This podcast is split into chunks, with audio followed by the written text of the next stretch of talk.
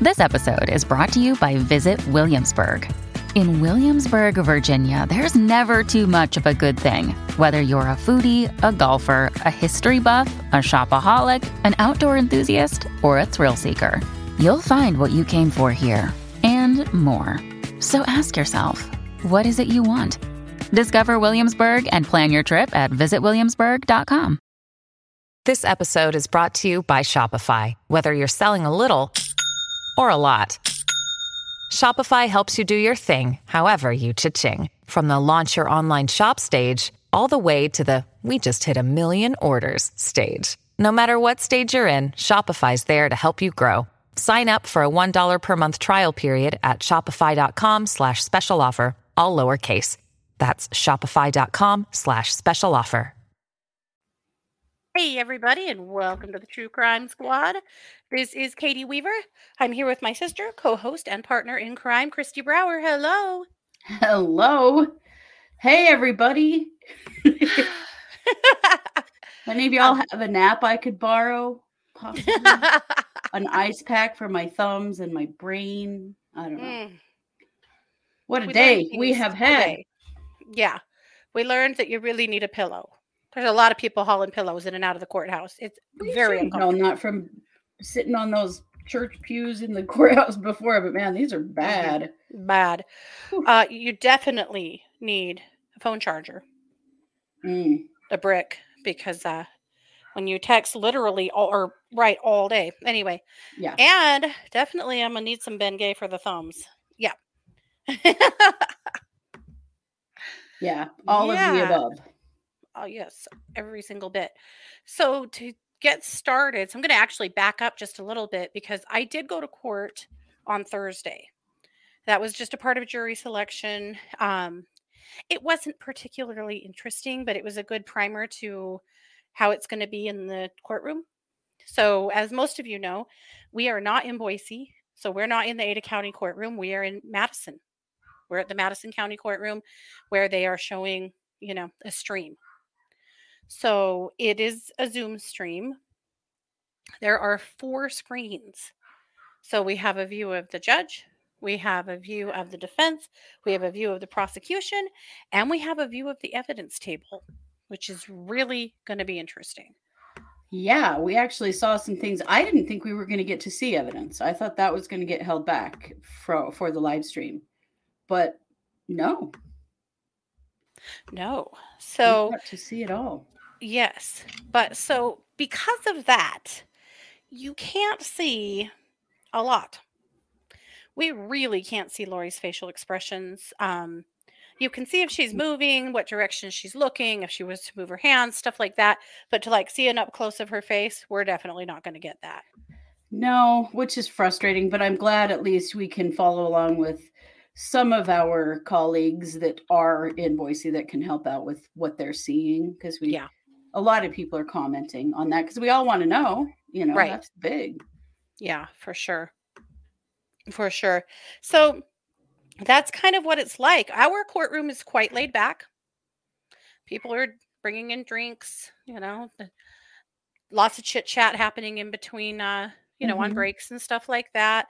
Certainly not as like high stress as the hearings in Fremont County that we went to where it was like nobody do or say anything wrong. We're all getting thrown out. You know, it kind of felt like that the whole time. It doesn't feel like that this Well, we this got in trouble one time today for making noise, but and, We and did? shushed. Uh, well, yeah, Darla and I did. Oh, I was like, I didn't did you miss it? I must have missed it. Yeah, wow. Yeah. we got shushed by the court administrator. She said, and then she laughed because she was laughing about the same thing we were laughing about.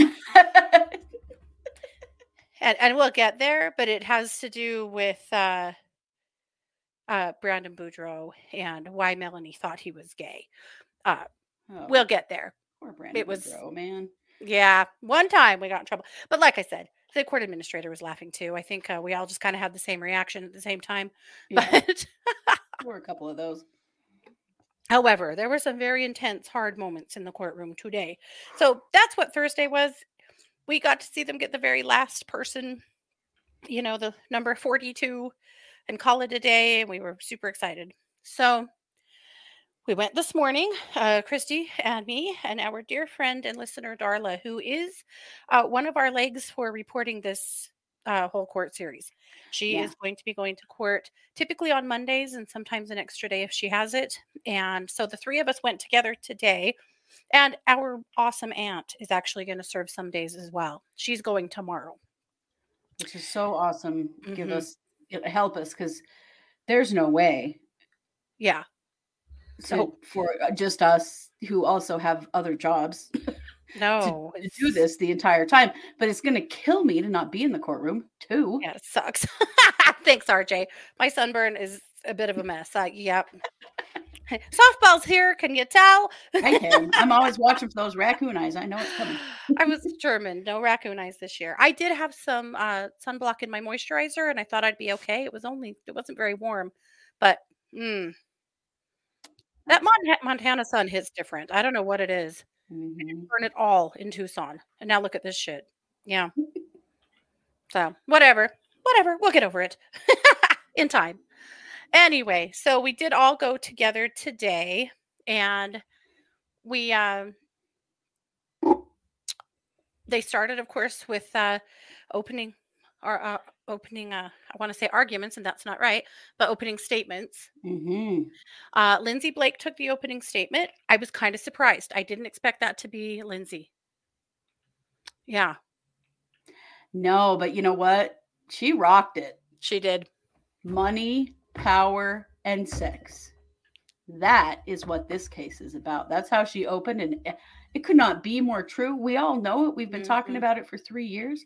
Whatever Mhm. belief bullshit there is, what it's really about was Mhm. getting what they wanted at Yep. any, literally any cost. hmm Yep, I loved that she said that and the way she said it, and then she said it several more times in in powerful moments, which I thought was awesome. She did. She really, her statement was so powerful, but it was also very tense. I Mhm. was ready to take a nap when she was done. I she talked so Mhm. fast and so intensely, oh my gosh. trying to tweet all of that and Facebook all of that. We were about done by the time we were just that part was over. But yes, the golden vagina, we all know.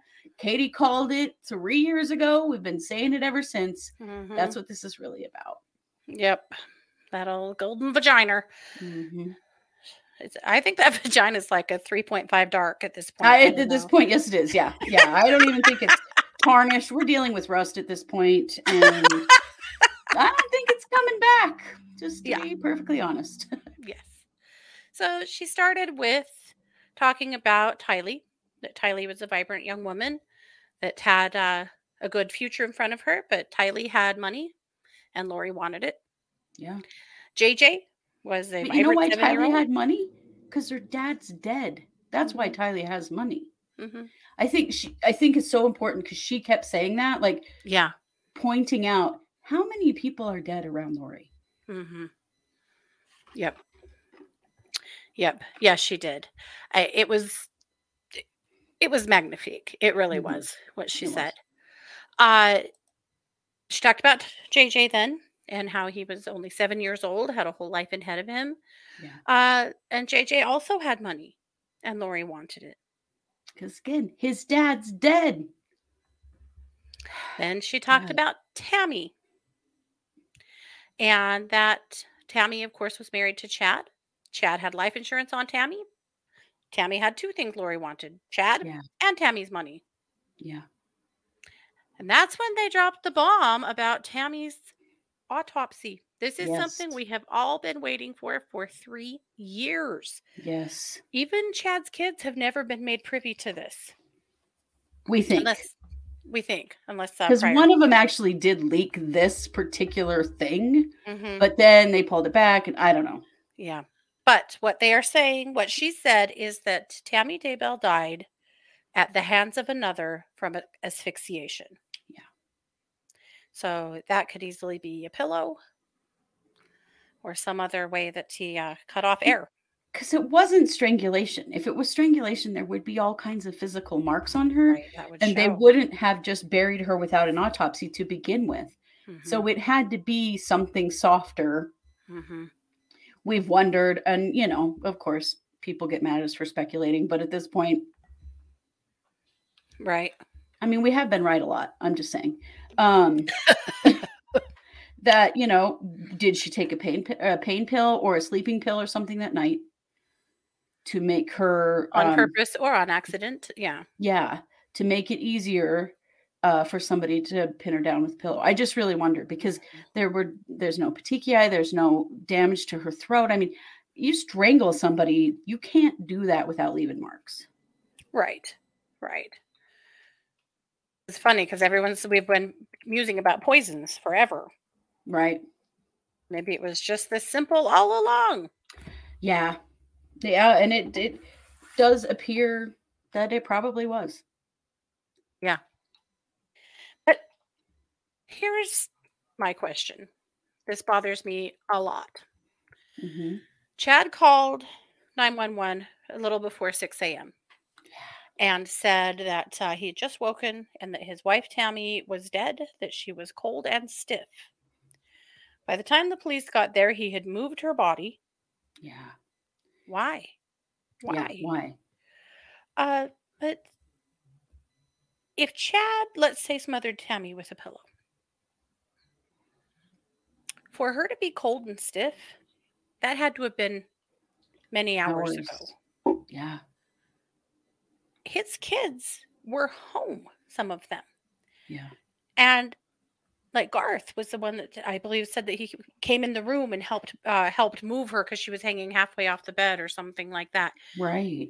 Um, Or there was couch Chad- too. There was kind of a more than one story here. well, there have been yeah multiple stories, but did Chad strangle Tammy and then get in bed and sleep next to her dead body? It does make you wonder. She clearly had been gone quite a long time by the time he called 911. Yep. Yep. Really yikes. Hard yikes. But at least finally we know. Uh she did not, however, mention autopsy results for JJ or Tylee. Nope. They're holding that back. They are holding that back. I still I still don't think they are going to know how Tylee died. Right. I I just don't think they have enough to go on. But I'm still really Mm. hoping they'd have a cause of death for JJ. Right. Right. Oh, yeah. I Seriously remember wonder if it's exactly this. Right. And it very well could be. Um, remember how in the when they were questioning the jurors, one of the questions that prosecutor Smith asked was if you know that if someone has been murdered but there is no cause of death, could you still see that as a crime? Yeah. And we've wondered, you know, we figured that was probably in relation to Tylee, but maybe it's both kids. Maybe. And you know, a lot of you are asking about a drug, and you know, that's the thing. We didn't get the full autopsy yet, so we don't Right. know what was the tox report. You know, Mhm. did they find anything in her system that made them question? We don't know. All we know is they actually gave her real cause of death Yep. in court today. Yep.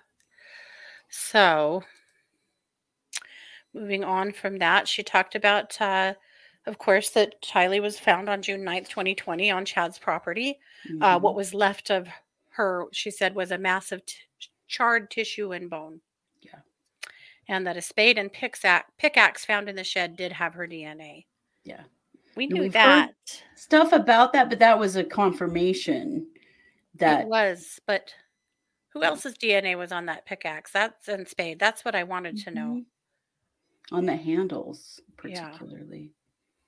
JJ, of course, was found in a shallow grave on Chad Daybell's property on June 9th, 2020, wrapped in garbage bags and duct tape. Yeah. This we knew, of course. Mhm. Uh, Tammy was last seen on October 19th. She had been home with her husband. When he called 911, he said Tammy had been sick, but every, Tammy's friends and people she worked with all said that they didn't think that was true. Right. And right. then, yeah, no one else agreed with that. yeah. And then uh, Blake talked about that you'll uh, hear that Lori was in Hawaii when Tammy was killed, and that Chad and Lori were back in Hawaii three weeks later celebrating their marriage. Yeah. She talked about uh, Lori transferring Tylee's money from her bank account into uh, Lori's to continue to fund her lifestyle. Mm-hmm.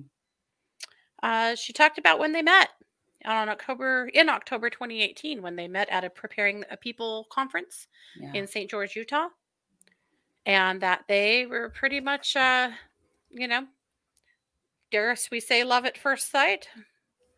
Right. I- And Yeah. and it really was or psycho at first sight, something. Yeah, Lots of people something. have said that it was pretty clear the first time they met that excuse me that they really felt something. hmm Yeah. Yep. So we know that Chad, uh, you know, and, and Lori both had other wives or spouses. We heard a little bit about that. Uh, we heard that Chad wrote a story about James and Elena that was actually about him and Lori. We heard all about that. Close. You know, that loin fire. dreaded loin fire. Yeah. Ugh, why are there so many phrases in this case that are so gross? I thought if you had loin fire, you had to go to the doctor. I thought that needed an antibiotic, but whatever. yeah. I think so. At, least one, maybe a shot. Yeah. Yeah. Maybe some cream. Yeah. Mhm.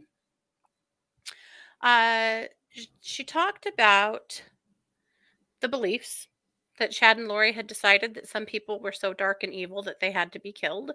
Yep. We'll talk about that a little bit more. We pulled up, dusted off some of the old uh, Chad's uh, dark and light. Uh, Scale. yeah. Uh, uh, registry was the word that was coming, and I'm like, don't say that. uh, of course, of course, uh, Tylee and JJ were both dark. As it turned out, anyone that Lori didn't like was dark. Mhm. Anybody that was in Lori's way was dark. Pretty convenient. Although JJ initially was light Uh huh. and then got moved to dark when He was till that darn zombie came over him, right? or dark spirit turning him into a zombie. Yeah. Yeah, whatever the hell. Yeah. But he initially was light and Tylee was dark. Yeah. Can you Blake talked about- children like that? Yeah. Blake talked about Alex, uh, that he was a warrior who protected Lori, which we knew that he quit his job, Mhm. dropped everything to move to Rexburg to be with her, near her, Right. and that he had been actively taught by Chad and by Lori that he was supposed to be Lori's protector. Mhm. Yep. Which, which we know. Yeah, but that started so long, way before Chad. I mean, that had Mhm. been going on. I mean, he literally went to jail for attacking Joe Ryan Mhm, on Lori's behest. Like, mhm. he would have done anything for her. Oh yeah, yeah, for sure, for sure. There was a moment uh, when Alex was trying to set up Lori's new Wi-Fi after she moved to Rexburg, and he texted her the password. It was too many kids. Lori thought that was funny. God, that is Yeah. just chilling. How long did they plan the deaths of these kids? Right. And that they could joke about it like that. My hell. That's terrifying. Yeah. Yeah. Now, Lori acted against her own beliefs, but it was okay because she's a translated being. Yeah. Now, Blake said translated being a lot of times. And I had I wish would have paused to define translated being. yeah.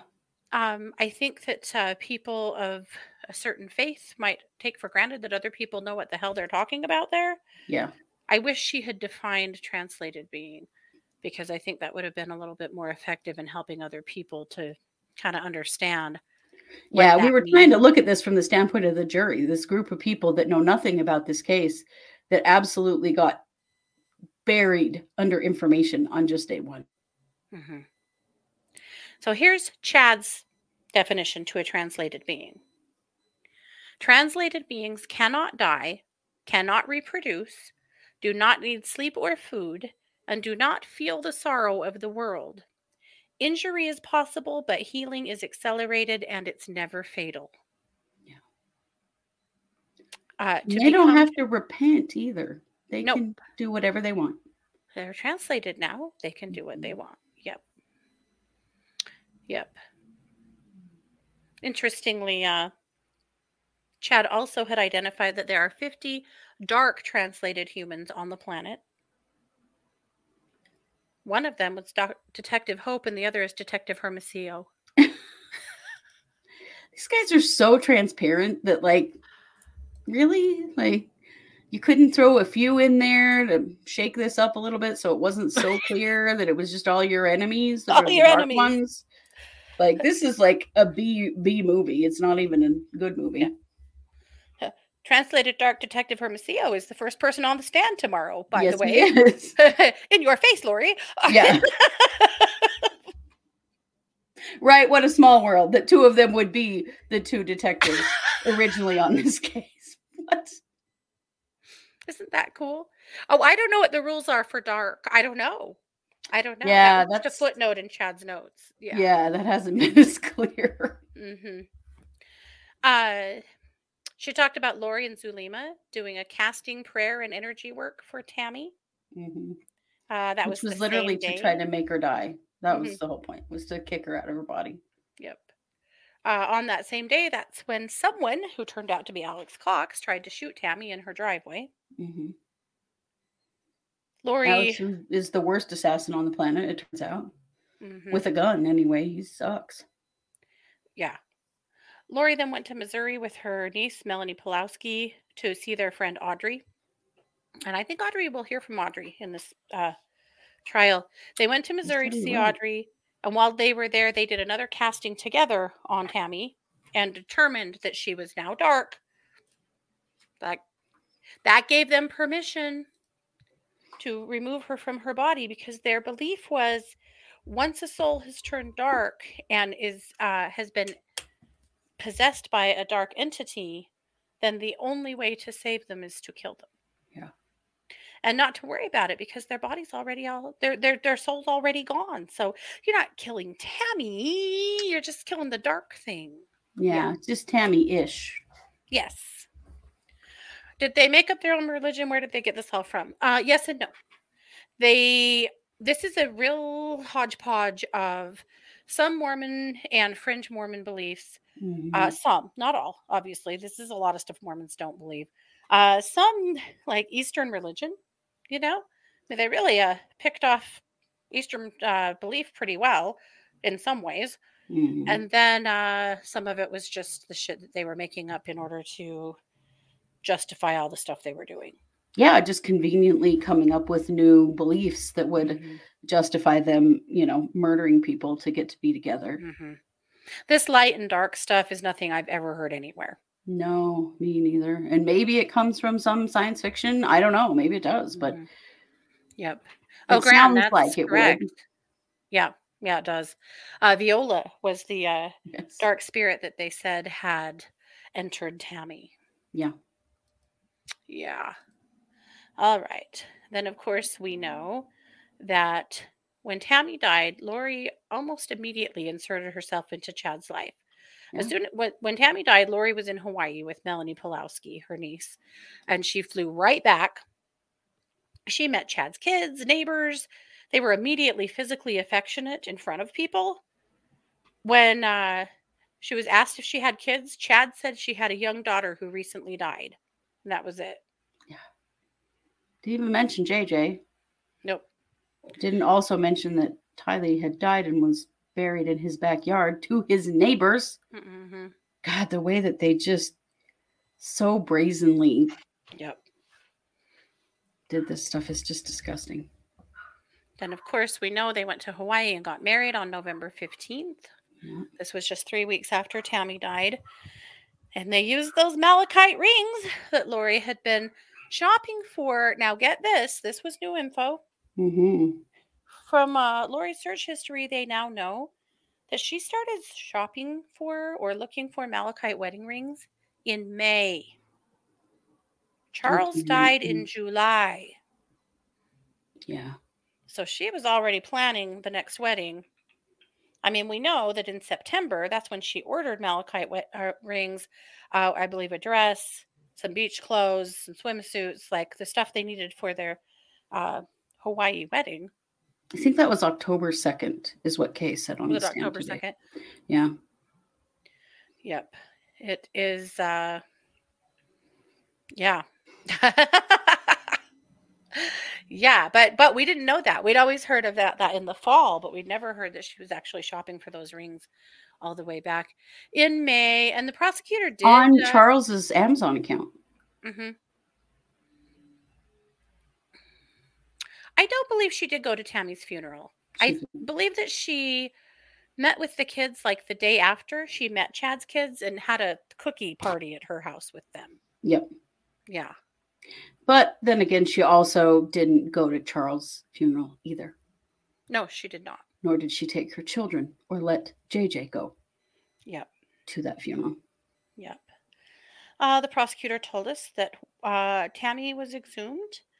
Uh, and when she was, that Alex said, we're not sure who to, to who. Some a lot of what she said, we'll see the evidence later. Alex said, "I hope I'm not their fall guy." Then, as we know, Alex died the next day. The next day. Uh, we know that Alex's phone was in the Salem, Idaho area the same day of the attempted shooting of Tammy and on the days that the children were buried. Uh, And Blake didn't had- know anyone else out there except for except Yep. for Chad.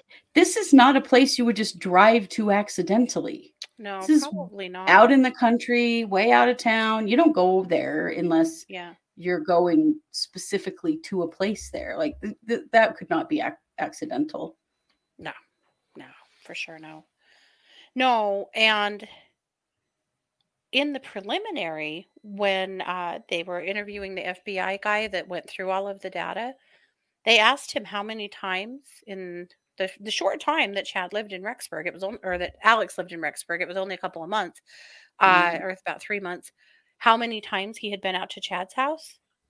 It was like four times. Yeah. And two of those times were when he was burying the kids, or helping with that, presumably, presumably, uh, and then also the time that he was shooting at Tammy. Yeah. So he wasn't a regular at Chad's house, not by any stretch. He had not been out there hardly at all. Hey, Denise. Yeah. All right. Uh, then Blake kind of talked to the jury about their responsibilities, how this is going to go. She reiterated that the state has the burden of proof. Then she talked about conspiracy. The Mhm. conspiracy is two or more people conspiring to commit a crime. Only one person has to commit the crime, and the defendant can be found guilty even if they didn't directly commit the murder. Yep. She also said that the defendant did not have to end anyone's life with their own hands to be guilty. They've left the door open to asking someone, pressuring someone, assisting, or aiding and abetting in a murder are all still first degree murder. hmm Yep. When she finished up with talking about that when Tylee was found, she was charred remains, that JJ's hands were duct taped together and he was wrapped in trash bags and duct tape, and that Tammy's hands, the hands of a computer whiz and mom, won't ever touch a computer again, all while Chad and Lori were celebrating their marriage on a beach in Hawaii. Yeah. So gross. That's how she closed. I thought Lindsey did an awesome job. She really did. I was very impressed. She, it was very it was very intense. There was no um Yeah. there was no mistaking anything that she said or not or not paying attention. Like she had you she had you. hmm Uh yes, the defense uh was facing the jury today. Yeah. In the courtroom layout. Mm-hmm. Yeah. So that's how she closed. So then uh, Archibald uh, presented for the defense. He started out by laying out his uh, qualifications. For a long time. I really, I, I kept thinking, I mean, I think a little bit maybe, but this is long and boring. Uh, she, he did say, I thought some interesting things. He has been trying uh, law. He's been doing law for 32 years, and he has uh, defended 27 murder trials, Mhm. which I thought was pretty wild. Uh, but so yeah, he talked about that he's been both defense and on the prosecution side. And in the last two years, he's worked as a public defender. That's really common here because we really don't have that many attorneys. Mhm. And we don't he- have that many criminal attorneys, particularly. Yeah. Then he thanked everyone for paying their taxes. He did. He was hokey Mhm. and kind of doddery. He lost his place and couldn't find it for like 30 seconds. And it was an act. Mm-hmm. Yeah. He's a very sharp guy, but he Yeah. was coming off like, yeah, it's real hard to be a defense attorney and we get a lot of disrespect. We really appreciate your respect. And then he brought up Mhm. the time the prosecutor's office in Rexburg got bombed eight years ago. No, no, his office. Yeah, well, yeah, his office next door to the prosecutor's office. No, no, Right. no. He, that was his defense attorney's office. Yeah, I know, but like it's next door to the prosecutor's office Oh, on Main got Street you. in Okay. Yeah. Yeah, I remember when it happened. Yeah. Well, yeah, he was representing our cousin at the time, uh, in a in a not a criminal matter, but in a civil matter, Right. and uh, it stalled her case by like six months. yeah, it was a big a deal. lot of their evidence and stuff, like a lot of their documentation and paperwork and stuff, went up in flames. I'll post a link in the chat Yeah. to it. Um, So yeah, that did happen. it was weird. It was like he was garnering sympathy or making a connection with the jurors in some way. George it really Trump- wasn't about Lori. This part wasn't at all. Now, of course, we can't see the jury, but I did not feel like a real connection was being made. It didn't seem to me like the jury was like, "I really like this guy." Not that they Mm. don't like this guy, but I didn't really feel like uh, mission accomplished. But I will say, just from watching everything we've seen today and last week when I was at a jury selection, that I I don't think that Thomas is going to be very good at connecting with the jury. No, that's not. He's pretty rough around the edges. hmm And he's coming across as whiny and complainy. Not paying any attention. Hmm He got a whole bunch of stuff wrong. He asked Brandon Boudreaux today that it was like, it's like you didn't even hear a word he said. Yeah, I was not impressed with Thomas today. Well, in so many objections, and he lost 99% of them. Yeah. But let's go back to the opening. So he comes across, he starts with Lori's from California, one of six children. She believes in life after death and believes she will see her children again. That's the Mormon influence. Yes. She's a beautician by trade. People are drawn to her and her vivacious energy. She is a beautiful, vivacious woman. She's a mother of three and a stepmother of two. And she was such a good mother that Kay wanted her and Charles to ado- adopt JJ. He said Lori is a kind and loving mother to her children. She was interested in religion and biblical prophecy. He went into this weird thing about how some people really aren't into biblical prophecy, but other people really are. Uh-huh. Like somehow this was all just an interest, like this was her hobby. No, Do we think Lori wrote this part? kind of sounded like it. I mean, it was in pretty, it came across as poor taste after what the Yeah. prosecutor said about the deaths and and and all of these people dead around them and about about JJ and Tylee and Tammy to then come across like this. I thought it was kind of gross. Well, and he he t- he said it all in present tense, which I thought was very weird. Lori These is a mother dead. of three. Oh, Mhm. is she? Hmm. Mm-hmm. Yeah. And she believes she'll be with her children again.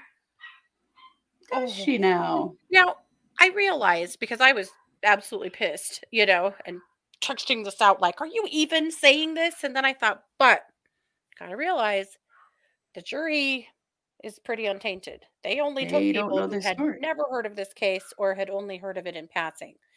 There's not a lot of, uh, you know, exposure to Lori from them, or exposure to Lori for them yet. So maybe you could make a statement like that and not look like a complete and total asshole. But Right.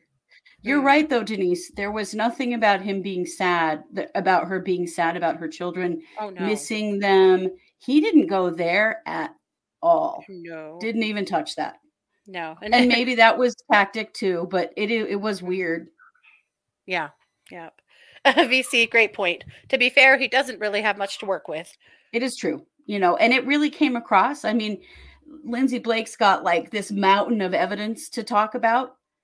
And the defense, they don't have that. And not that they have to, they don't have to prove anything, but they didn't have a lot to back Lori either. No, no, not at all. So he says that when Lori met Chad, this is where the story really begins. Then he said, How did the children die? He said the state doesn't really know, and that uh, they're going to expect you to know something that they don't know. He Well, it's told- not like we don't know they were murdered because right. they were. Kids don't just die like that. Get buried in someone's backyard. That's not how it works. Yeah. Yeah, it was very a, a very simplified version when he said things like that. It was really simplifying what had already been said. hmm Yeah. Yeah, for sure. Uh, he addresses Lori's alibi, which, yet again, this is the alibi that he had uh, filed a while back that we were very puzzled about, and he didn't go any further with it this time. Mm-mm. He said that Lori was in her apartment with Melanie Gibb and David Warwick when Chad, oh, and Chad, and Chad, Melanie, David, and Chad, when JJ and Tylee were killed in Alex Cox's apartment. Hey, it's Kaley Cuoco for Priceline. Ready to go to your happy place for a happy price? Well, why didn't you say so? Just download the Priceline app right now and save up to 60% on hotels. So, whether it's Cousin Kevin's Kazoo concert in Kansas City, go Kevin, or Becky's Bachelorette Bash in Bermuda, you never have to miss a trip ever again. So, download the Priceline app today. Your savings are waiting. Go to your happy place for a happy price. Go to your happy price, Priceline. Hi, I'm Daniel, founder of Pretty Litter. Did you know cats tend to hide symptoms of sickness and pain? I learned this the hard way after losing my cat, Gingy. So I created Pretty Litter, a health monitoring litter that helps detect early signs of illness by changing colors, saving you money and potentially your cat's life. Pretty Litter is veterinarian developed, and it's the easiest way to keep tabs on your fur baby's health right at home. Go to prettylitter.com and use code SPOTIFY for 20% off your first order and a free cat toy. Terms and conditions apply. See site for details. Again, there is no possible way that's true. Those No. kids died 10 days apart. Yeah. Tylee was already buried, burned, cut up in the ground at Chad's house when JJ died. And Right. we know that from Chad's preliminary and all of the testimony about the cell phone pings. Right. That they can prove that. Yeah. Also, all of those people that were there visiting Lori that weekend when JJ died, none of them saw Tylee. Tylee hadn't been seen for 10 days. No, and in fact, they all testified at Chad's preliminary. Yes. that Tylee wasn't there. They were staying in Tylee's bedroom, and they Yeah. were told that Tylee was going to college up at uh, our local college here, BYU Idaho, um, which was not true. Was never true. She wasn't even No. old enough to be at that college. Tylee was sixteen. Yeah. But at any rate, uh, that that alibi is puzzling to say the least. Definitely, Lori wrote that part. Yeah, Yeah. definitely opens the door to bring Melanie P in. Melanie P will definitely be coming in. We've got a lot to say Oh. on that. Oh, yeah. She will Yeah. definitely be. Yeah. So basically, he talks a little bit more to the jury that, you know, it's their job to determine if there was even a conspiracy in this case at all. And the jury needs to be impartial and have an open mind. And that was it. I I like Archibald. I'll tell you that. I do. I think he does a good job and he's doing the best he can with what he's got here. Mhm. However, I thought his opening was weak sauce. I didn't think there was It anything was. to it that uh, endeared me at all. But course, He may do another one when they actually start the defense. I wouldn't be at all surprised if he gives another one that's Mhm. got a little more fire because this one was Olympic. It really was. And it was it, it was real gross after Mhm. well, he also only mentioned Tammy Daybell in in passing once. Yep. He referred to the children and and and Lori and her relationship with her kids over and over again, and Tammy was just a total afterthought. Mhm. But during Blake's opening, Mhm. there was a casket photo of Tammy Daybell's body on the screen through the entire opening. An, an autopsy photo. Yeah. yeah. Well, it was like she was in She was in her Mormon temple garb. She was, but I think it was like after she had been exhumed and they were going to do that autopsy. Mhm. It was very shocking. I'm Mhm. sure it was meant to be. Absolutely. But then I kept he- staring at it and I'm like, is that what I think it is? I finally asked our friend that was with us, I'm like, is that? And she's like, yeah. And so Mm-hmm. Mormons, uh, you know, they have their uh, their sacred temple clothing, and one of their uh, death rituals frequently is to dress people who have been through the temple in their temple clothing when they bury them. And Mhm. Tammy, of course, would have been an endowed member, and so she would have been buried in temple clothing, and she was clearly in temple clothing in that picture. Yeah. yeah, it that was odd. So that was really, really striking. And then Lindsey Blake, really, really striking. And I Mhm. don't know if Archibald thought he needed to come across softer because because Blake was so intense. But the way that he just left Tammy as though she were an afterthought, Yeah. as though she's just really not that important of a victim in this case, was really disgusting. It made me really angry. Hmm It it was gross, and then to just lead with all of this. Lori loves her children, and she she's a mother of three, just stepmother of two. Are you even joshing on me right now? Mhm. Those two men are Charles's sons, Yes, who hate her with the fires of a thousand suns, and they were in the courtroom. they were in I'll the bet they were so pissed to hear themselves called her stepchildren. Oh, Oh, I dear bet. God. Ooh, yeah. hmm Archibald was assigned this case, Janet, and um, he actually made a point of saying that in the opening, which was also odd hmm that he was assigned this case. He did not choose this case. Would anyone choose this case? Right. I don't know. That's probably what he's saying. But I I kind of my own personal read between the lines was pretty much no, we're gonna lose. Um that's we know. my opinion. Yeah. Yeah.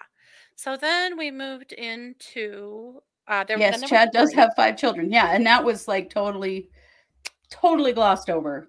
No kidding, Phyllis. She actually has seven stepchildren Oh God. Oh, oh my heart. and three grandchildren. Well, I don't know. They, there's more kids in that family now. Well, There may anyway, yeah. he was wise enough not to say that but some of the things that he said but again for the jury really may not have been that shocking for the rest of us you know everyone in, in the courtroom we were in was looking at each other like can you fucking believe that just happened you know Yeah. um but it- yeah they don't know They're to gonna let them lay this out for them They're gonna. And Mhm. as all that evidence is laid out, I can't imagine they're not going to think back to that opening and be like, I thought he said she had children that she loved. You know? Yeah. i don't know man So then we took a blessed break so we could stand up from those benches for just a minute oh, and apologize to our asses for what we were doing to ourselves there. and stretch our Uh, fingers out definitely stretch our fingers out. Uh, and we were all talking about who's going to be the first witness. Who do you think? Who do you think? Who do you think? Well, then we come back to court, and the state calls their first witness, Kay Woodcock. Everybody in our room went, because that was a big old double bird to the Mhm. defense after all Yeah. their shit about trying to keep the woodcocks out of the courtroom and Mhm. they're not really the grandparents which after kay's testimony today no one can think that they are not the grandparents of this child but that i loved it because we all know why that happened Oh, yeah, totally. the jury doesn't but we all do Yeah. That was super good. Yeah. So I need to get to the K thread. Actually, do you want to do K? sure i would love to do kay I'll give So you a the minute to find K- it. Kay's um, testimony was really awesome, honestly, because it was it was really powerful to see her get the opportunity to finally have her moment. Because if it Mhm. weren't for Kay, We wouldn't be we here. may never have been here, yeah. and that was really, really appreciated. Really appreciated. Mhm. So, um, you know, they prosecutor Wood is who questioned Kay. And he started out with, you know, who are you and, you know, how are you connected and all that stuff. And then they start talking about Kay's son, who whose girlfriend had a child that they could not care for. Um, if you may remember, JJ was born at 30 weeks. He was 10 weeks early and he was born with drugs in his system. He spent seven weeks in a neonatal ICU. And when he went home from the hospital, he was placed by child protection in a temporary placement with Kay and Larry Yep. because there was no way that um, his parents could take him. The plan initially, of course, as is always the case with child protection, was that they were going to try to see if the son and his girlfriend could get their shit together and be able to take JJ. And that be well, okay, take Canaan. This child's name was Canaan initially. And uh, I f- always forget that. And Kay actually referred to him as Canaan quite a bit because, of course, that's how she originally knew him. Yeah. Um, but they had they were considering adopting JJ because it was becoming clear that they were not the parents weren't going to be able to get him back. It No. just wasn't going to happen. And it was pretty clear that JJ was going to have a disability and he had some challenges that they medical stuff that they had to deal with. Mhm. Well, at that point, Charles and Lori actually approached Kay and Larry and Mhm. said, We would be interested in taking JJ and adopting him. It's no pressure. If you don't want that, if you want to take him, that's okay. But we, we're Mhm. here. Just know we're here. Because you they know- wanted to have a child together. Yeah, they wanted a child together because they had, you know, their own kids from other marriages, and this was Mhm. would have been an opportunity to do that. And I I really appreciate Kay because she said, you know, they really considered it, and Kay and Larry are older, they work a lot, they don't have um, as many resources for a child with a disability in their community and you know they they don't have any other children in their fa- in their home and so they they decided to let JJ be adopted by Charles and Lori because it would be better for JJ. Yeah. Young, younger, more active parents, a sister. They were going to be in Chandler, Arizona, where there was lots of services available, special Mhm. schools, that kind of thing. I cannot imagine what it must feel like saying that now Oh. because they fully believed they were doing the right thing. And at the time, Mhm. it is true that they believed that Lori was a great mom because Yeah. that's how she was behaving. And of course, um, Kay and Charles were very close. Kay is uh, Charles' sister, and they're very close. And so this is like, this is my brother. I we can trust them with this child. And so Mhm. they said okay to the adoption with the caveat that they still got to have lots of contact with JJ. And so JJ's name was changed to uh, Joshua Jackson Vallow, which got Yep. shortened to JJ from Canaan. Mhm. Um, you know, so they kind of went through all the legal parts of that and talked about the um, how that how that all worked. You know, Kay said that they she and Larry would visit because they live in in Louisiana, so they would visit about every three months. And as soon as he was old enough, they would FaceTime JJ and talk to him on the phone. So they had a lot of contact with him. They were very much a part of his life. Mhm. At that time, Kay also spent time with Colby and Tylee, Yep. and she knew Lori's parents and Mhm. Lori's brothers, Alex and Adam. Like she knew the whole family. They were kind of a big family, and they were close. Mhm. Um, you know, she remembers meeting Alex. One thing that I think was really interesting, because see, they're they're trying to find ways to bring in the Charles story and the Alex story, right? So the prosecutor asked her if she remembered meeting Lori's siblings, and she said yes. I met uh, her brother Alex a handful of times, and I met her brother Adam a couple of times. Mhm. And um, the prosecutor then asked, Do you know if Alex Cox is still living? And she said, No, he's passed away. And the prosecutor said, Do you know when he died? And she said, Yeah, December 12th, 2019. So, boom, we're right there in that three or four month period at the end of 2019 when Yep. people are just dropping like flies Mhm. around these people, which I thought was really, really smart. But immediately, they'd already gotten Charles' death in with um, Lori stealing the stealing his money, stealing JJ's money that he Mhm. got because his dad had died. Yeah. So they know that Alex is dead. They know that Charles is dead. They know that Joe Ryan's dead Mhm. right out of the gate. Mhm. And those things never even got an objection, which I thought was really No. interesting. Yep. Yeah. Yeah. So then they started questioning Kay about what was going on in the family in February of 2019. And this is when things started going south with Lori and Charles. And they split for a while. Lori went to Hawaii, took Tylee, and did not have any contact with JJ that we know of for 58 days. Yep.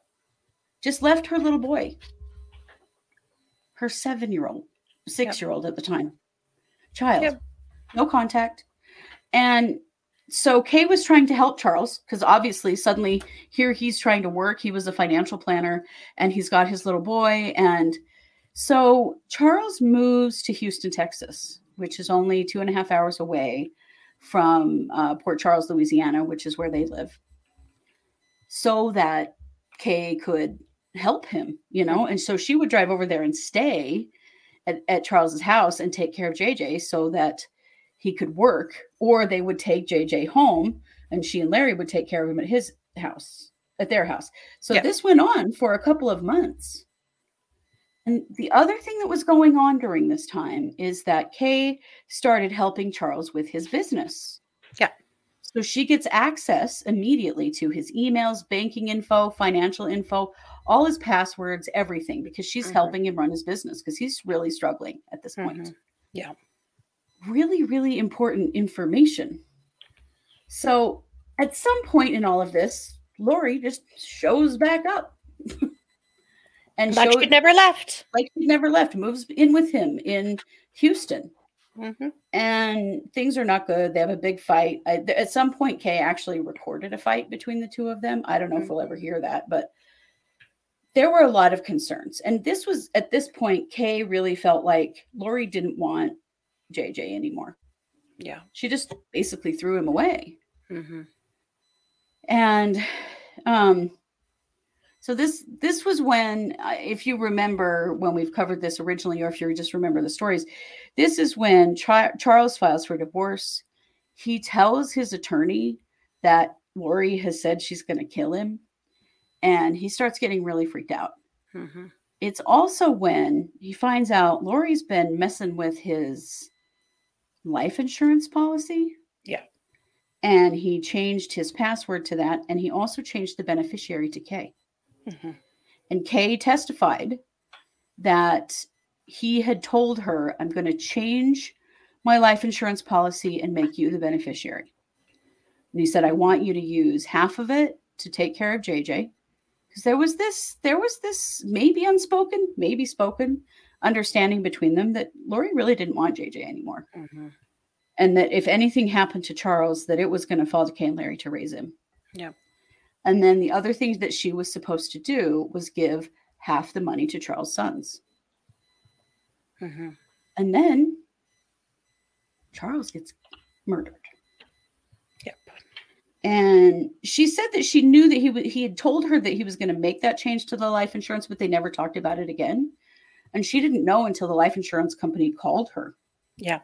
and said, you know, you're the beneficiary. We need to give you Yeah. this She hadn't received any documentation or anything, so she didn't know.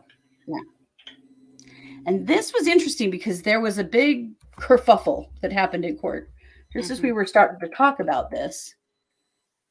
Because apparently there was a text between Lori and Kay about that time hmm about the insurance policy. We still don't know what that text said because there was a big thing and they um, there was an objection and then they had to take the jury out to have a conversation about it and hmm what it came down to is that prosecutor wood wanted kay to confirm what two phone numbers she had for lori stored in her phone and did she Yeah. have proof of those texts which she did Mhm. But they were mad because the defense was mad because she sent the text to the prosecutor's office and the prosecutor's office printed it for her and gave it to her to use in court.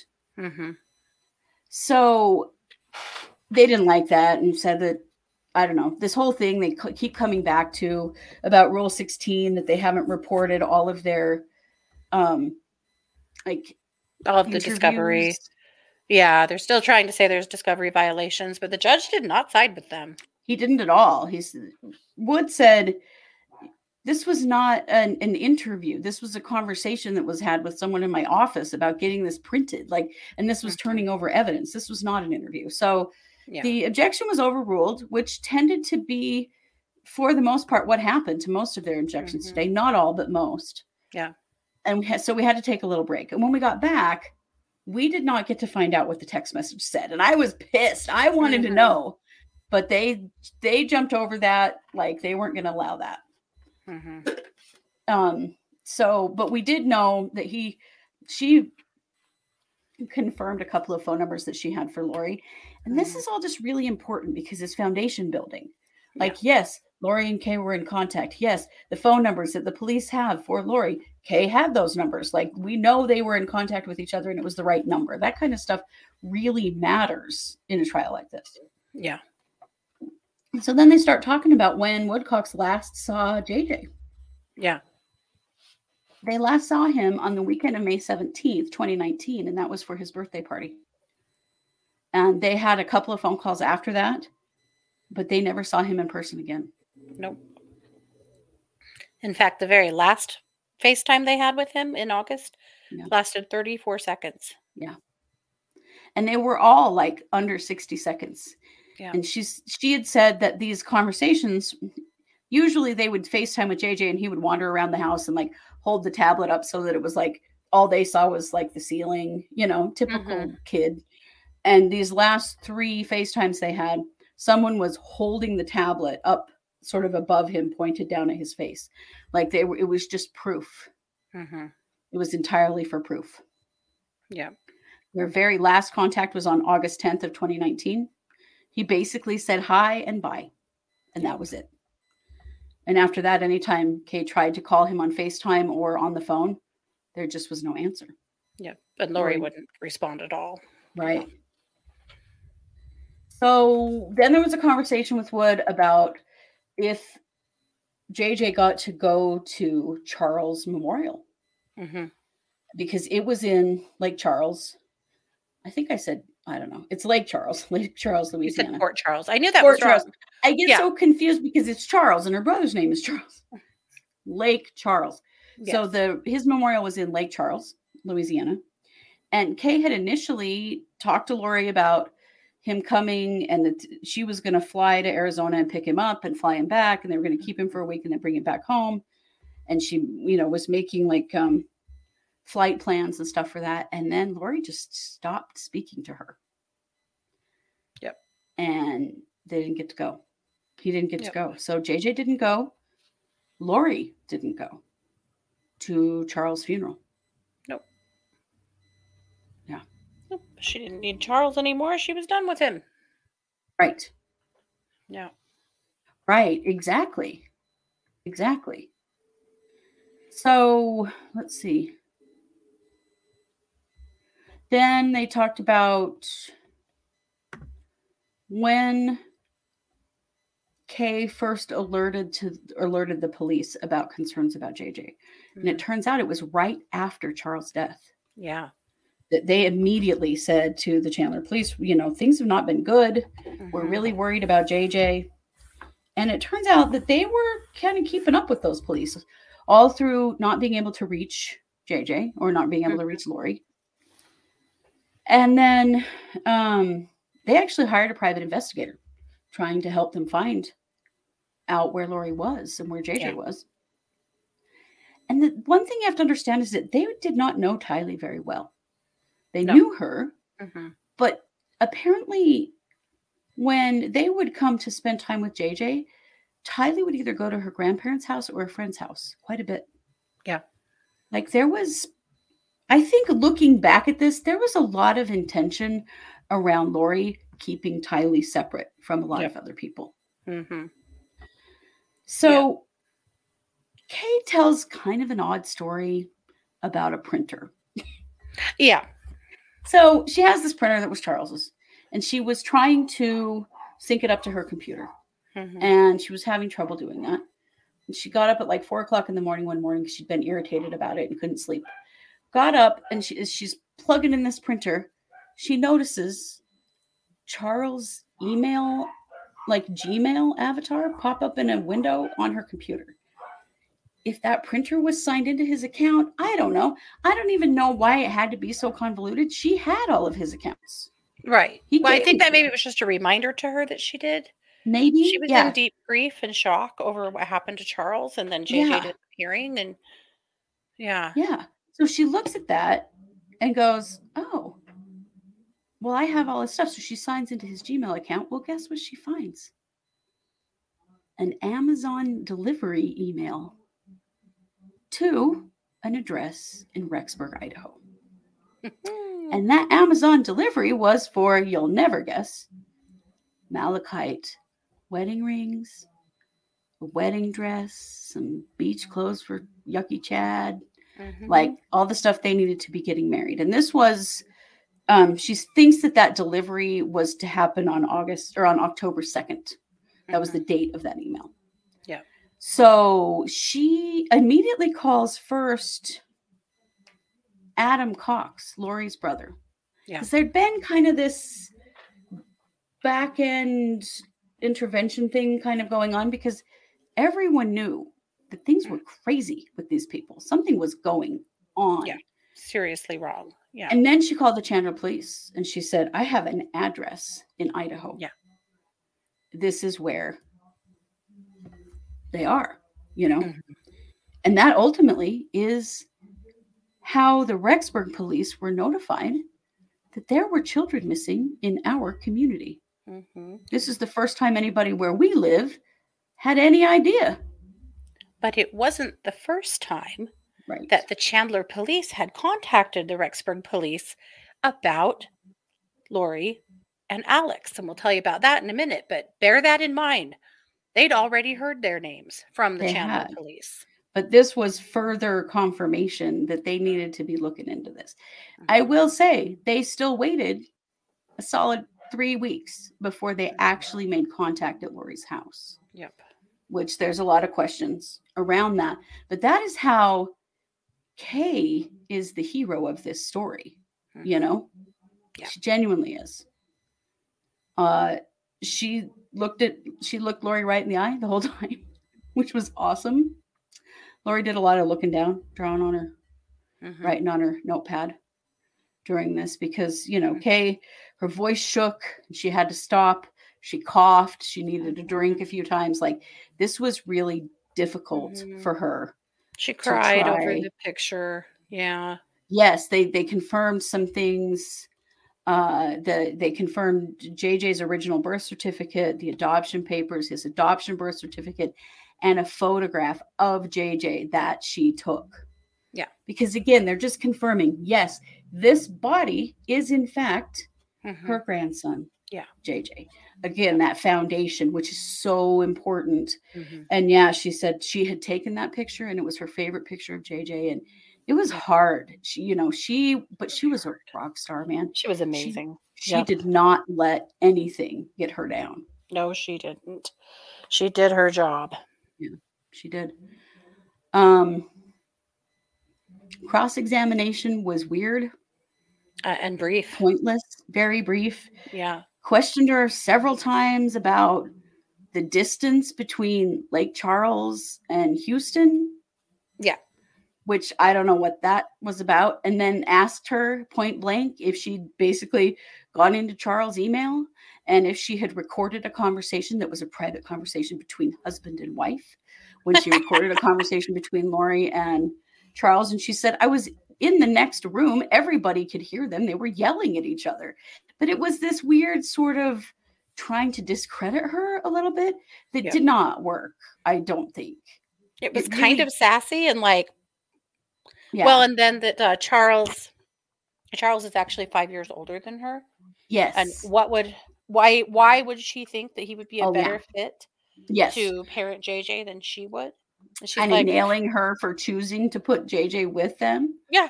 And she said, And she- well, she's like, Charles could run circles around 25 year olds.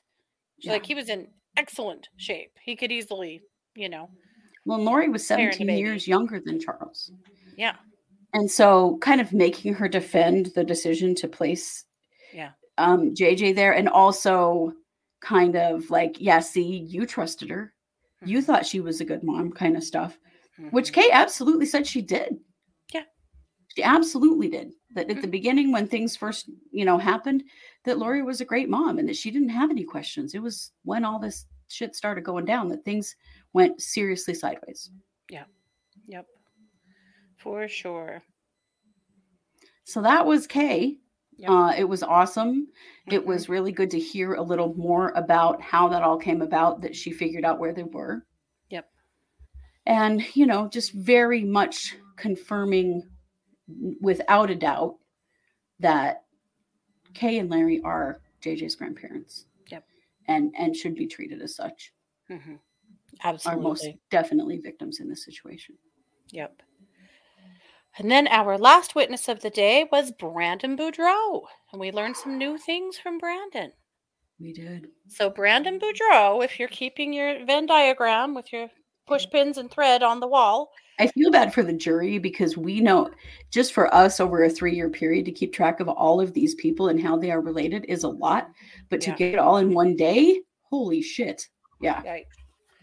So Brandon is the ex-husband, but was the current husband when a lot of this went down, Yeah. of Melanie Pawlowski, Melanie uh, Boudreaux at the time, who is Lori's niece. Yeah.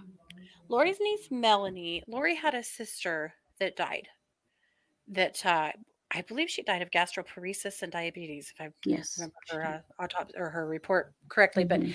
um ta- and melanie was just little when she died and there had been an ugly custody battle and she essentially went to live with her dad and Mhm. didn't really reconnect with her mom's side of the family much until she was a little bit older but she absolutely worshiped lori and she ended up married and in phoenix and so was lori and they didn't live too far from each other and they're the same religion and they have their kids and so the Vallows and the Boudreaux were good friends and they hung out together. Charles and uh, Brandon were friends and got along super Mhm. good. And they did a lot of, uh, you know, holidays together, vacations together, hanging out. The Boudre- Boudreaux's oldest son was right around the age of JJ, and they used to hang out together and play together and have play dates at each other's houses. And, you know, they were We're close. Good friends. Yeah. Um, but then Melanie started getting really like kind of hyper religious and going with Lori to all of these, they called them firesides. Now, to us, that makes all the sense because, uh, Mhm. you know, most of you guys know this, but we are former Mormons. Yeah. And that's one of the reasons this case, uh, we have felt like we had a unique uh, angle on reporting it to you guys because we understand some things that other people may not uh, about Mormonism and, and the culture that these folks have been living in. At any rate, the firesides were basically just uh, talks that were given or teachings that were being given by members of the Mormon church, but not by the Mormon church, yeah. Not by representatives of, but but members who were holding these events like at their homes, at hotels, and stuff like that. and when we were teenagers, we had to go to tons of those things. Oh, yeah. Been to a billion firesides. Yeah. There's no fire. It's not that fun. No.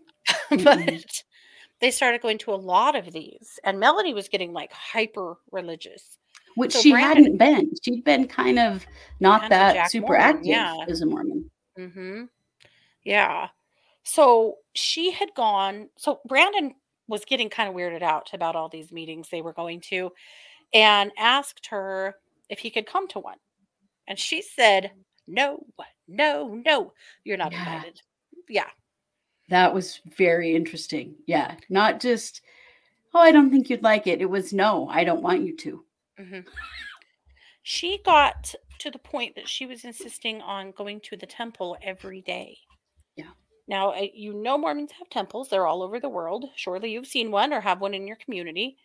And Some big white abomination with a gold guy with a trumpet on top. If you Yep. don't know what they look like, Mm-hmm.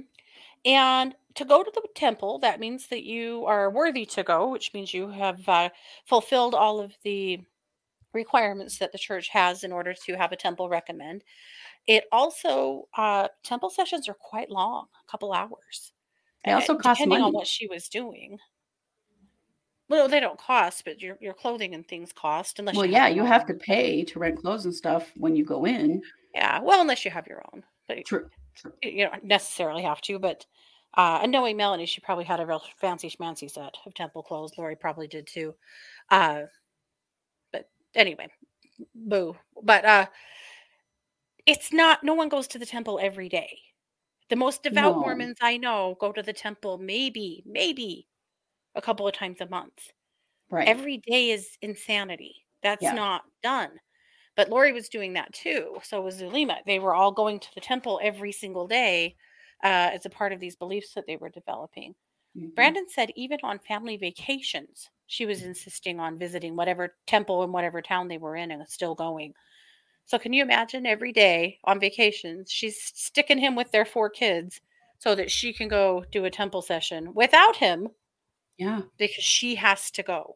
Yeah. While he's like at Disney World or whatever with all their Yeah. children. Very weird. That's very weird. Mhm. Anyway, Yeah. True. Price of admission is 10% of your income. Correct. that's true.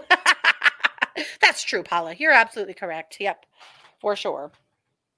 Um, they did Christmas together, which they'd done holidays together before, and it was not good. Mm-mm. Charles and uh, Lori were not good. He said JJ was very chaotic. It was not a fun time. Things felt off. And there were whispers that Lori was having an affair. And Melanie had sworn him to secrecy and told him he, she wanted him to stay out of it. Didn't want him to say anything to Charles, that he needed to just stand back. Charles was his friend. Like they weren't just, re- you know, related by marriage. They were friends, and that seemed to really hurt Brandon. Yeah. Yep.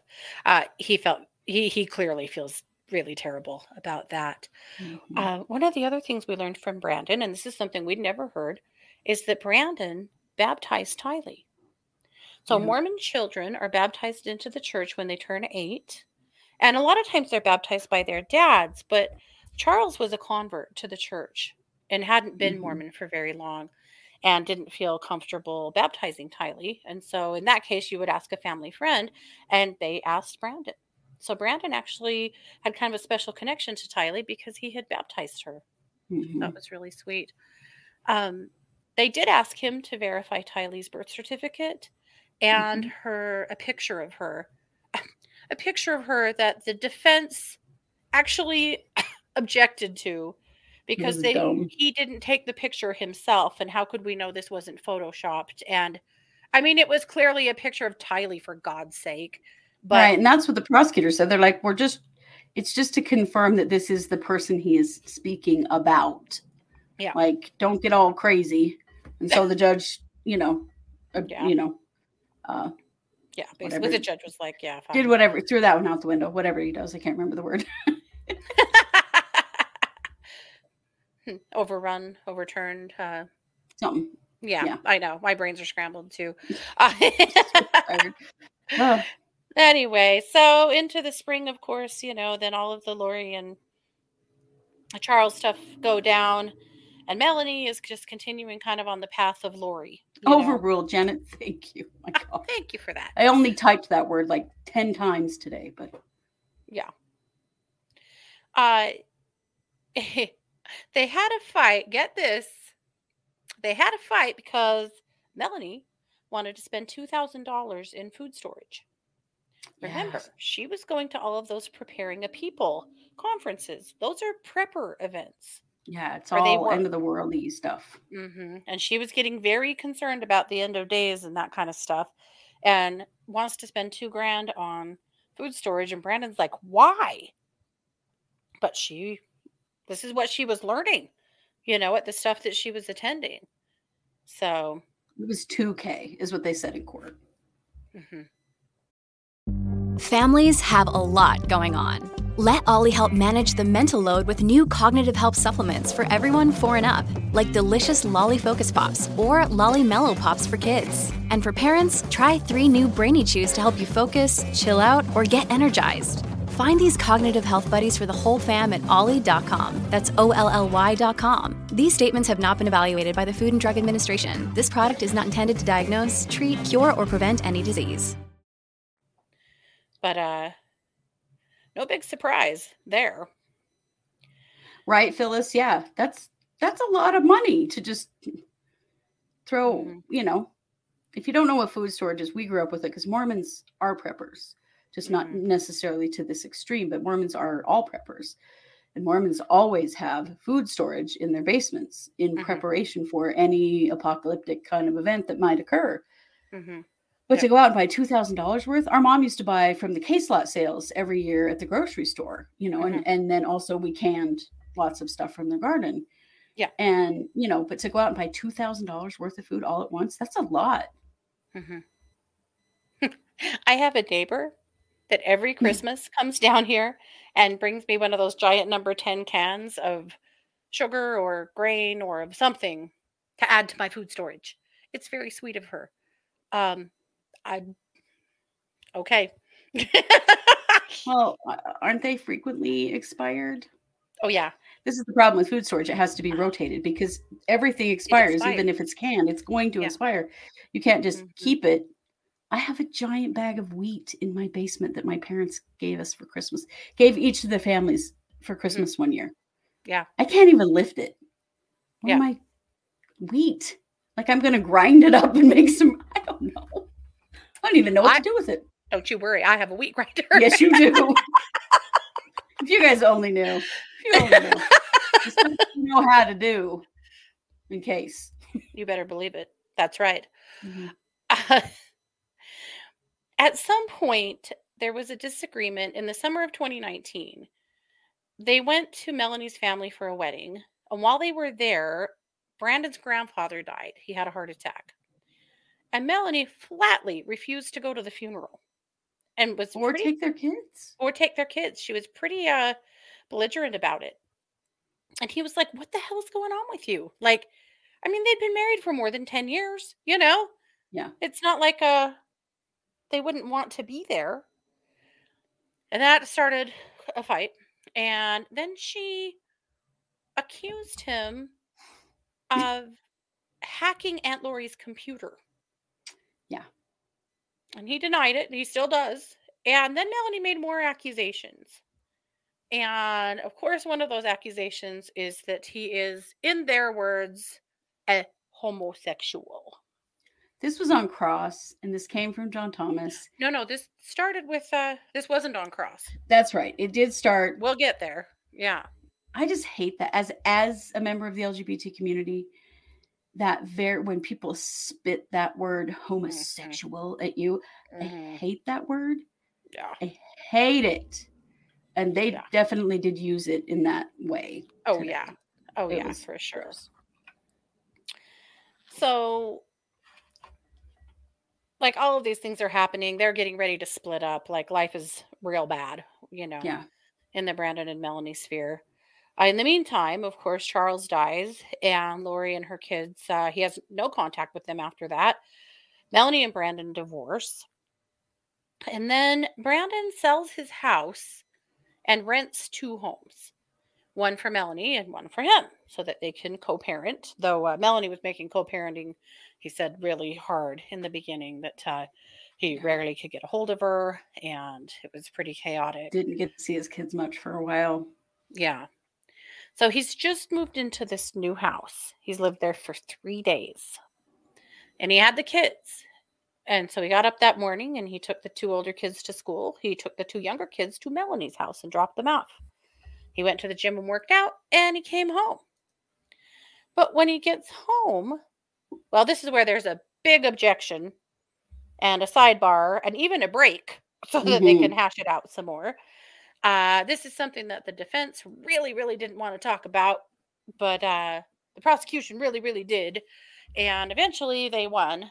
So they didn't want to talk about the Brandon Boudreaux shooting. And basically because the prosecution was not laying out a lot of the uh, evidence. They were just talking to this one witness to whom it happened to, and they wanted more. So the it was prosecutor Smith, and she's like, you know, it's kind of just a what came first, the chicken or the egg kind of conversation. Was it? You know, do we need to lay out the evidence before we talk to Brandon? Can we talk to Brandon before we lay out the evidence? Essentially, the judge said, "We're going to talk about it, but uh, if during this trial at some any point you never turn over the evidence on this, then I'm going to have to instruct the jury to uh, disregard it." That's kind of the way they went. But trust us, the evidence exists. Well, like she said, pros- prosecutor Smith is like, this has to come out at some point. We have to start talking about the facts. So, Right. anyway, so they got permission to go on. So, of course, Thomas said that was a weak argument. That's all he said. Like, yes. you know, Judge, Smith had this big smart thing to say, and then Thomas said it was a weak argument. hmm And then the judge sided with Smith. hmm So he says again, he was coming home from the gym and he notices that there is a Jeep parked in front of his driveway. He said it was a Jeep Wrangler with Texas plates. It didn't have a spare on the back. He which said he weird saw they usually do those Wranglers. yeah. He said he saw a window go down, a gun and a silencer come out the window, and his driver's side window was shot out. Thank God he while he's wasn't killed. driving around I- the, down the road. Yeah. Yeah. So, because he's a man, he calls 911 and tries to follow them. Yeah. 911, uh, the 911 operator said, uh, don't. They're going to shoot you again, you know. Hello, dummy. Stay he- away from the people with the gun. right. So he gave the police everything that he saw. And then he took some steps to identify the Jeep because it seemed familiar to him. Because guess who had a Jeep just like that? Charles, that Tylee drove. Yeah. Yeah. Same Well, here's what's really Texas freaking funny. these guys made so many mistakes. They're so they were so arrogant. I guess arrogant, stupid, all of it. But they disregarded the fact, or maybe they didn't know why they used that Jeep. I'll never understand because Right. Charles had asked Brandon for an insurance quote at some point. Brandon's an insurance guy. He had the VIN number to that Jeep. Yeah. Yeah. That's why the Rexburg police had already received a phone call from the Chandler police about this Jeep that was now in Rexburg, Idaho, that had that VIN number, and they wanted him to keep an eye on that. They'd already been surveying them because of the whole Jeep situation, and just they just wanted them to know where they were and kind of keep an eye on them while they figured out if they were going to file charges or not, or what was going to happen. So they'd already identified the Jeep and were keeping an eye on them before Kay got with them and Yeah. the kids were reported missing. That's why when the Rexburg police heard these two's names, they'd already heard their names from the Chandler police. Isn't that something? Yeah. Yep. There were a lot of people putting it together all around this situation. hmm But we heard a term from Prosecutor Smith today that we need to remember. This is very important, and it's called common scheme.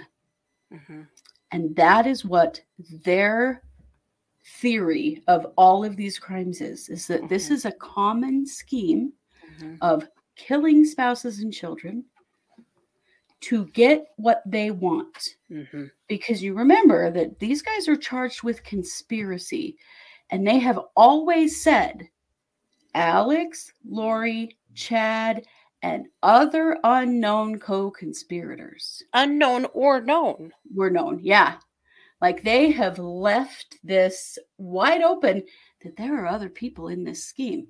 Yep. And that's what that's what Smith said. That's what we're proving here, Your Honor. This is part of the common scheme Mhm. and i think we need to really remember that that term that is very key to the the prosecution's entire case Yep.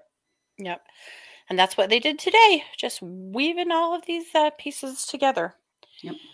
They asked Brandon where he was when he learned that the kids had been found. Uh, he's in the garage. Uh, but he got in the car. house. Yeah, he got in the car and he came here uh, to be with uh, to, to meet with uh, Kay and Larry, and he was asked if he could identify JJ. It was a it was too much for Kay and Larry, and he was asked to identify him so that he they he drove somewhere. He said, and they showed him pictures, autopsy pictures or just death pictures Yeah. of poor little JJ, and he was able to identify him. He cried so much on the He stand did. when he talked about that. It was heart wrenching. It was. Yeah. He cried and cried and cried. It was awful. That is something he will never forget in all of his days. Are those pictures? very clear. Yeah. Mm-hmm. Mm-hmm. But there's some, you know, that's just yet another interesting connection to this case that Brandon has. Yeah. He has a lot of connections. He knew these kids well. Yeah. He, he watched Tylee grow. He talked about watching Tylee grow up into a teenager and, Yeah. you know, being around her a lot and knowing her as a person. Mm-hmm. It's one of the few people that we, well, so far, one of the only people we've heard from who did know Tylee. Yeah. Tylee was kept so separate from Mhm. everyone. And I think that was a lot of Lori's manipulation, but not very many people Mhm. actually got to know Tylee. Mm-hmm. Yep. So that was it for the state. The state rested there. Uh, Thomas did the cross, and the first thing he did was try to confirm all the problems in the Boudreaux marriage and Melanie's issues, and literally got all of the dates and locations wrong. Got all of it wrong, completely wrong. Like Yeah. he hadn't been listening at all. Yeah. Was it intentional? Are they going for the bumbling attorney kind of, or is he just an idiot? I don't know. Well, he accomplished it. I've But Brandon was like, no, No. that's, I already said all of this, you know, like, hello. Yeah. Yeah. Yep. So he asked him a little bit more about uh, the shooting, not much, just verified the date, and then asked him about the Google searches he had done. Well, implied that if you saw the gun, you didn't see the license plate number. Yeah. Again, credibility. Mhm. Yeah. And, and did you see the flash? Didn't you see the flash from the gun? And he said he doesn't know that he did. He was driving. This happened super fast. Like, These fools tried to murder him while he was driving down the road. What was he? At least he had the wherewithal to realize that he knew the Jeep and he knew Mhm. the state that the license plate was. I mhm. don't know if I could have done better when someone's firing at me, you know? I couldn't have. I'm, I'm positive. It Yeah. came across as zero sympathy, that's for sure. hmm All right, so this is where we got in trouble in court. uh, Thomas confirms that Melanie had accused Brandon of being a homosexual, He just kept using that stupid word. Mhm. Oh, I would wanted to kick him in the nuts. and Brandon Oof. said, "Yeah." And, and he asked him, "Where would she get an idea like that?" and Brandon says, "She says God told her." and yes, some of us burst out laughing a little bit. It was hard not to. Well, there was a girl in front of us that had been visiting with us quite a bit, and she turned around and pointed at us and was like, "Oh!" And we all went, "Oh!" And we all kind of laughed. And then the, the court administrator was like, mm, mm, mm, mm, mm, mm, mm. and then I looked back at her and she was chuckling too. Anyway, I I don't know what Thomas thought he was going to get there, but what he got was Melanie's crazy. Remember? Yeah, God told her Yeah. that Brandon was actually. I'm going to just say gay because I'm tired of using that word. But uh, the way that then he, spit it says, Brandon was just awful. Mm-hmm. He says, Are you sure it wasn't from a video that your friend posted online of you dancing around as a pink pony? And Brandon says, No, that wasn't the issue. God told her. He just was not taking it at all. He was pretty deadpan, actually. I He was, proud of him. He I didn't was really really react. He was like, Yeah. He did a good job. He did a super good job. So then Thomas asked him if uh, the shot fired from the Jeep, if he was certain it came from the Jeep and not from another source. Yeah, sure. Sure, Thomas. Yeah. Yeah. Like he saw the Uh, gun come out of the back of the Jeep, but they shot him from another place. Yeah. Ridiculous. Then he wanted to confirm how he uh, got the emails that led him to search for Chad Daybell. Because one thing that did come up is that uh, after all of stu- the stuff started getting weird, and after he was shot at, he started doing some internet searches on some of the names from some of these events that his ex-wife had attended that Charles had actually sent him. well, yeah, there were all these group emails. Mm-hmm. All these emails and and driving through those, the name that kept coming up was Chad Daybell. So he did a bunch of research on Chad Daybell, and guess what he found on the internet? That Chad Daybell's wife, Tammy Daybell, had just died. Yeah. And so then Brandon's like, "Oh, wait a minute. Lori's husband has died. I have been had an attempt on my life, and Chad Daybell's wife is dead." Yeah. And he called the authorities and brought all of that information to the forefront for them. So that's part of another way that he kind of weaves into this story. But uh, I think Brandon's lucky to be alive. I think He the kids are very lucky to be alive. Absolutely. And he's a rock star. Yeah. I mean, he did not give up. He, you know, really took some embarrassing crap in court today. He did a Mhm. really good job. I was very proud of him and really appreciated that he and Kay hmm just didn't give up. And they Yeah. they started figuring out what was going on and really got hmm the police's attention For sure. before anybody else did, which I it's just amazing. Absolutely. Yep. So that was pretty much it for the cross. There was no redirect. And then uh Wood asked the judge if he he said they aren't planning on recalling him. The defense also said they're not planning on calling him. So they released him from his subpoena so that he can go home. So Yeah. that's all we're going to hear from Brandon Boudreaux. Because he lives in Utah now, I think, right? Mm, Or is he not back sure. in Arizona? I have no He's idea. remarried. Mhm. And yeah, I'm not sure. But yeah, he doesn't live in Idiot. Idaho. It's a catch.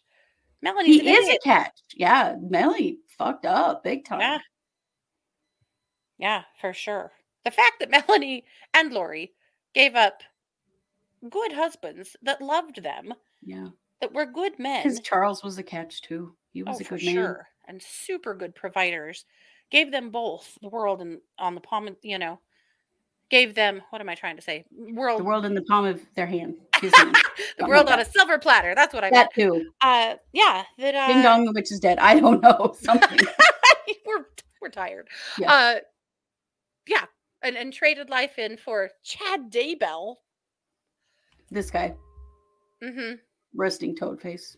And I can't really trash Ian Pawlowski because I really don't know him. And we're going to get into Ian later because I am sure he's testifying because he also helped break this case open. He did. I but would somehow expect has managed to stay married to Melanie.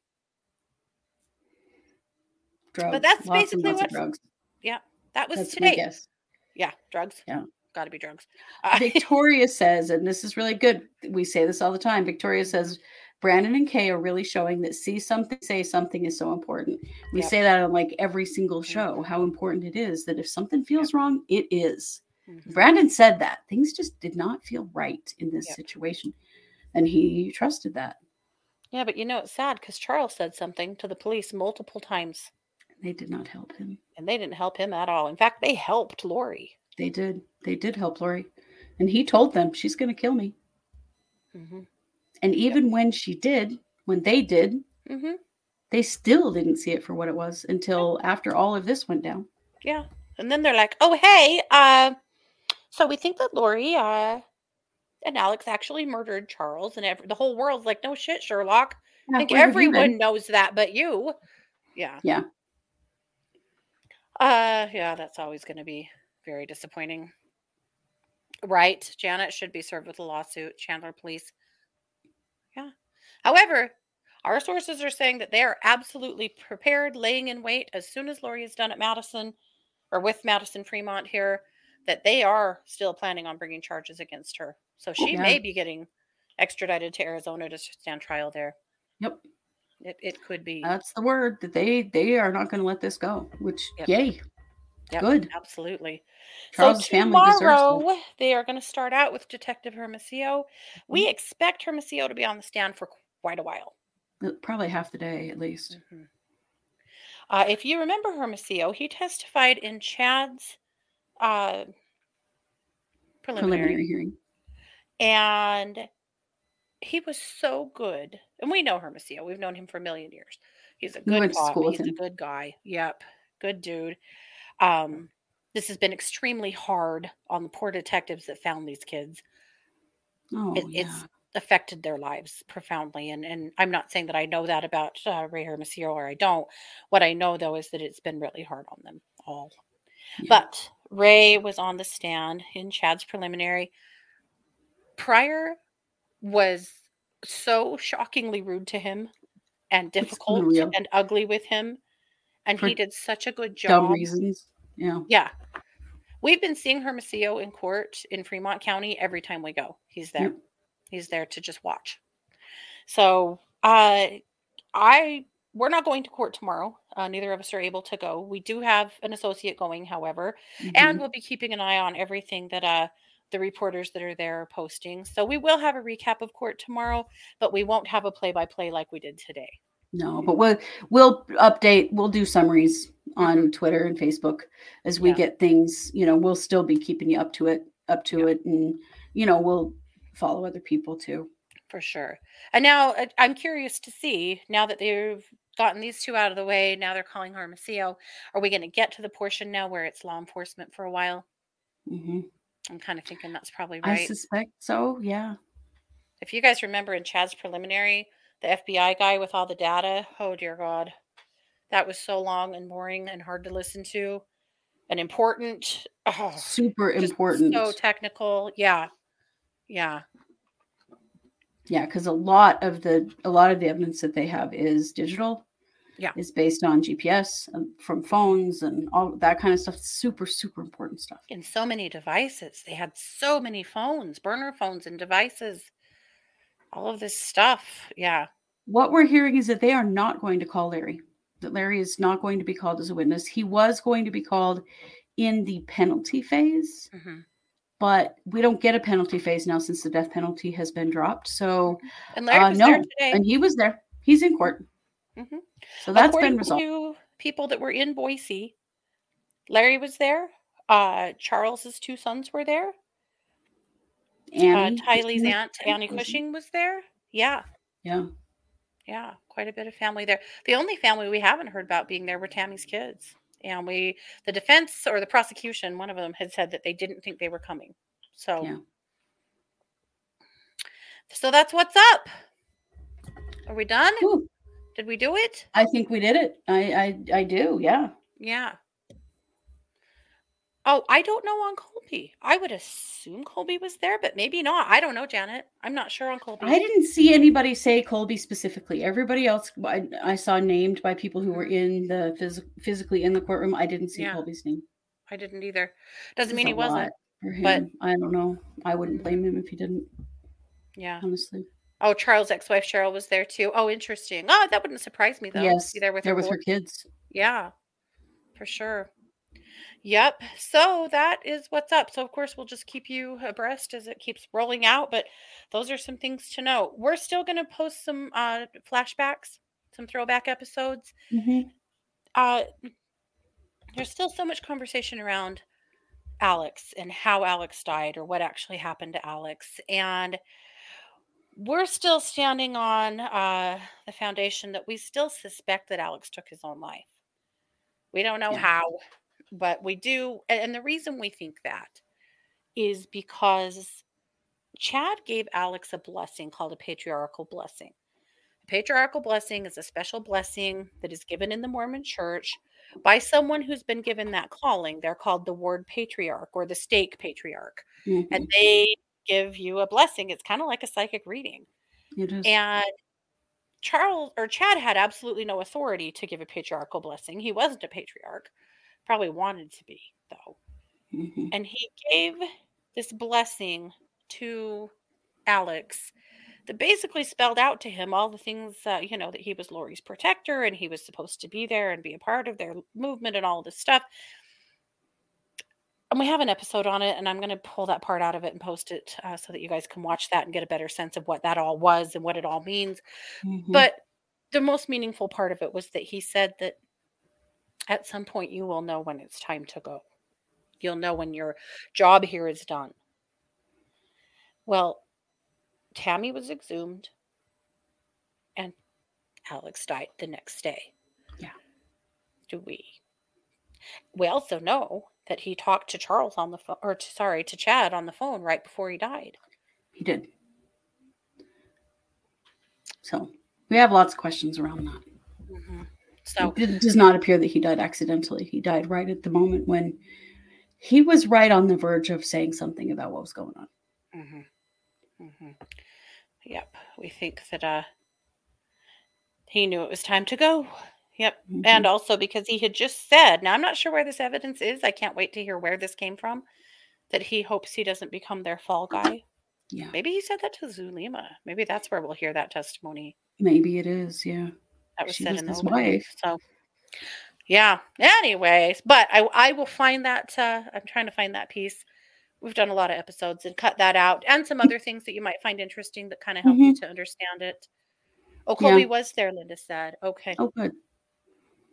Good. well, good. sending so much love to all of the victims' families. I cannot imagine how hard this all was. Today had to really suck.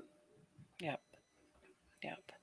Well, Zulema knew things were all bad because she lawyered up within a very, you know, like Hours 30 minutes of- of, Alex's Yeah. death. Yeah. Yeah. She lawyered up instantly. She Yeah. did. It was Zulema that said he said that. Okay. All righty. Well, we're going to go. Uh, this might be a record for one of our longest live streams ever. Might be. Yeah. so we will uh I don't know that we'll do a stream tomorrow. Maybe we will and, and we'll see what comes out tomorrow. We may do Yeah. a quick synopsis tomorrow uh later in the day. And then of course Wednesday, um Darla will be in court and she'll be sending us uh updates and then on and so we'll probably still live tweet on Thursday or on Wednesday. Mhm. And then on Thursday, I will be in court and I'll live tweet. And then on Friday, Christy, you'll be in court and she'll live tweet. So we should have most of this week completely covered. And again, tomorrow we do have an associate in court. I just don't think she's going to fully live tweet. She's just going to send us uh, probably more interesting things as they happen. So, Mhm. yep. And if you're local and you want to take a day in court, uh, we would love that. Yes, we would. we would really, really appreciate it. Yep. We're we're all gonna just do the very best we can, and it's the best we can do. So Yep. Yep. All right, guys. Well, thanks for being here. Please like, share, follow. You know how it be. If you want to buy us a coffee to help support our efforts here, just head over to truecrimesquad.com and you can buy us a coffee there or even send us a tip through PayPal if you want to.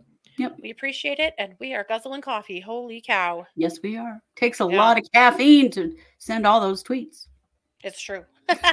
and thanks you guys for all of your support. We appreciate you We do always. very much. This has been yet another production of the True Crime Squad. Take care. Bye, everybody.